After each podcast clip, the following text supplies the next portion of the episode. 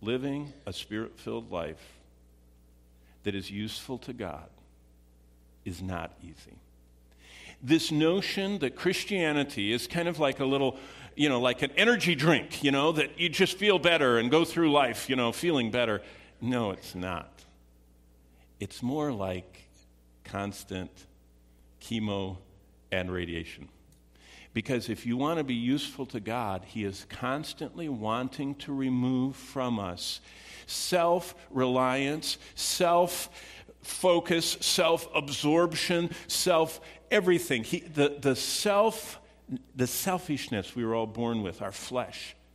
God wants to mortify, and He wants to roll it back in our lives, and He'll use almost any means. In fact, He does use any means possible. And that's what we see in their lives. And I'll just show it to you, because to be useful to God means that God sees and honors and blesses and rewards any person that's useful to Him with endless, eternal reward. We're rewarded in heaven forever for being useful to God. Now, that's really interesting, because that goes contrary, because most of us are more tied up with how to get the most out of this life, how to enjoy it the most, how to be the healthiest, how to have the most freedom, how to have the most security and comfort. That's how we're wired. Security and comfort and convenience are kind of like the American dream. You know what God says? I can use you more if you're not secure. I can use you more if you're uncomfortable. I can use you more if you do not have convenience in your life. I want to get your attention, and I want you to be useful to me. And we see it's kind of a difficult life. Anything in our lives that's not pleasing to God will vanish away.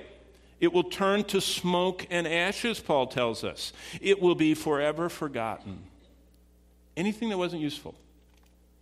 So, you and I are given 70 70, and if by reason of strength we get to 80. And whatever in that time period was useful to God lasts forever. Everything else, gone.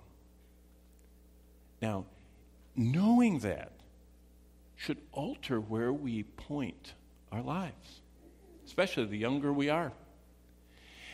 That's why Paul pointed out to Timothy, and that from a child you have known all this. And you and I should be responsible for cultivating, for wanting greater and greater usefulness to God.